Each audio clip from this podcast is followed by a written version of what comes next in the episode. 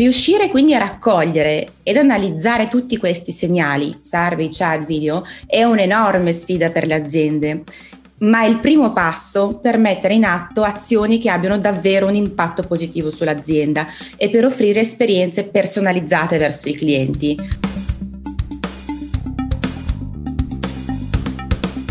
Buongiorno a tutti, sono Luca Moroni, giornalista di Markup e GDO Week. In questa nuova puntata del podcast Markup Tech parliamo con Alin Fuladband, Solution Consultant di Medaglia per l'Italia. Ciao Alin. Ciao, buongiorno Luca. Allora, con te andiamo a parlare di Customer Experience alla luce di quello che è successo l'anno scorso. A te chiediamo eh, se è un processo che ha avuto un'accelerazione eh, perché è parte della trasformazione digitale delle aziende, oppure alcune aziende l'hanno messa in stand-by in attesa che tutto passi. E allora, senza dubbio, la customer experience ha subito una, un'accelerazione. Basti pensare ad alcuni dati finanziari eh, che mostrano l'entità e l'orientamento dei cambiamenti avvenuti in questi 12 mesi. Per esempio, un anno fa un'azione di Amazon valeva uh, ehm, 1600 dollari all'incirca e di medaglia 18 dollari. Ad oggi invece le, le azioni di Amazon valgono sopra i 3000 dollari e quelle di medaglia hanno superato i 40 dollari. Allora, in realtà tanti trend erano già esistenti ed erano iniziati, ma la situazione del Covid-19 ha portato a un'accelerazione direi quasi esasperata, no? Basti pensare al mercato e-commerce italiano. Tutti noi abbiamo comprato un prodotto online sicuramente prima della pandemia, ma nel 2020 il mercato di e-commerce italiano ha chiuso con il più 55%. Ovviamente eh, siamo tutti stati costretti a smettere di fare alcune cose che prima facevamo e di cambiare i nostri comportamenti da consumatori. Quindi ora che cosa facciamo? Acquistiamo sempre di più online, abbiamo maggiori probabilità di cambiare brand perché abbiamo accesso a più brand interagiamo con le aziende su molti più canali e con questi cambiamenti anche le aspettative esperienziali dei consumatori sono cambiate. Uno studio ci dice che circa il 54% dei clienti ha aspettative più alte per il servizio clienti oggi rispetto a un anno fa, che è tantissimo. Tutto ciò rappresenta un'accelerazione per la customer experience, perché di fronte a cambiamenti così rapidi e significativi, l'unico modo per le aziende di adattarsi è ascoltare la voce del cliente. Sebbene prima la customer experience era già un concetto proprio mh, mm, per le aziende più enterprise, stiamo vedendo attualmente che eh, anche aziende più piccole stanno adottando la cultura customer centric. Uno studio del 2020 ci dice che il 65% eh, delle PMI intervistate conferma che è aumentata l'importanza dell'agilità fondata sulla customer centricity come risultato proprio del Covid-19. Quindi le aziende stanno ascoltando sempre di più i loro clienti per avere una stella polare, perché altrimenti diciamo che l'alternativa è andare a tentoni nel buio. Certo, immagino. Mm, una cosa che le aziende possono fare, soprattutto in un percorso che i clienti hanno di interazione con le aziende stesse e i loro servizi, è quella della raccolta dei dati e dell'analisi e questo poi può portare a un'esperienza personalizzata rispetto a questi clienti. Secondo te come è meglio raccogliere e analizzare questi dati? Beh, qui la tecnologia diventa assolutamente essenziale. Io distinguerei due trend che presentano nuove sfide alle aziende. Da un lato abbiamo l'aumento del numero delle interazioni che i clienti hanno con le aziende e dall'altra abbiamo nuove modalità di interazione. Quindi direi che partiamo con il primo.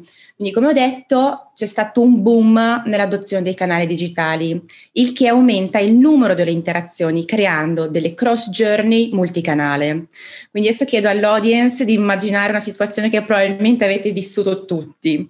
Ricerco un prodotto online, ma nel momento di acquisto ho un problema e quindi mi collego alla chat per avere dell'assistenza. Una volta finalizzato l'acquisto online, mi reco nello store per ritirare il prodotto.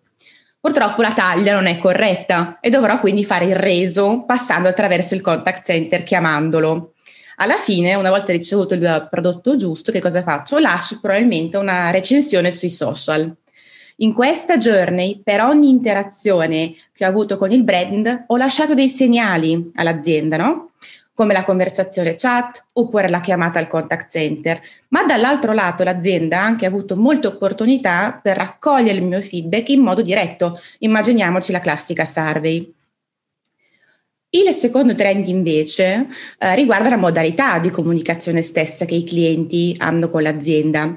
Durante la pandemia, infatti, abbiamo osservato una grande adozione di videoconferencing come modalità di interazione. Basti pensare alla didattica a distanza oppure addirittura alla telemedicina, no? E questa modalità di comunicazione diventerà, anzi è diventata parte integrante della nostra vita. Riuscire quindi a raccogliere ed analizzare tutti questi segnali, survey, chat, video, è un'enorme sfida per le aziende ma è il primo passo per mettere in atto azioni che abbiano davvero un impatto positivo sull'azienda e per offrire esperienze personalizzate verso i clienti. Per questo è necessario avere uno strumento tecnologico che raccolga non solo la voce del cliente, ma anche i suoi segnali. In più, il cliente oggi vuole che gli facilitiamo le cose. Quindi eh, dobbiamo dargli la possibilità di interagire, dare il suo feedback con l'azienda in qualsiasi momento e sui canali che preferisce. Per esempio, attraverso la piattaforma di, di, Medaglia, anche la raccolta di feedback diventa personalizzata tramite survey conversazionali su WhatsApp, per esempio, oppure tramite modalità multimediali come un feedback video.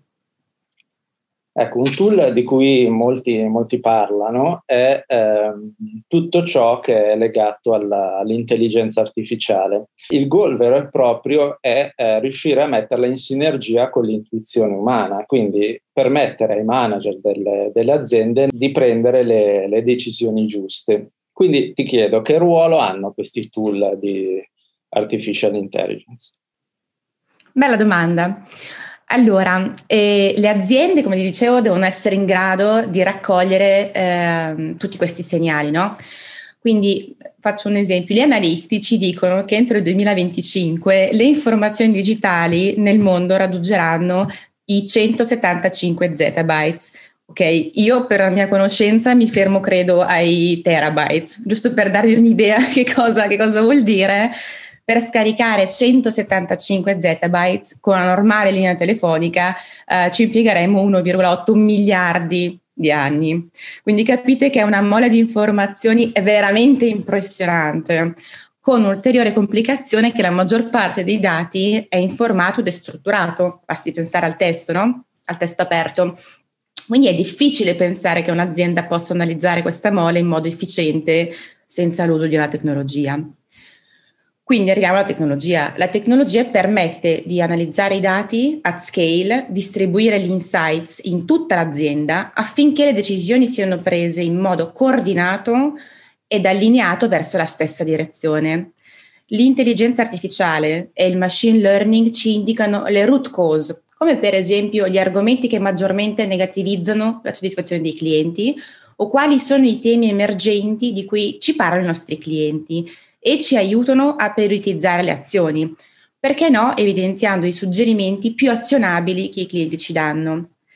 Ciò nonostante, però, solo le persone sono capaci di mettere a terra azioni in base agli insights e di promuovere una trasformazione verso una cultura veramente customer centric.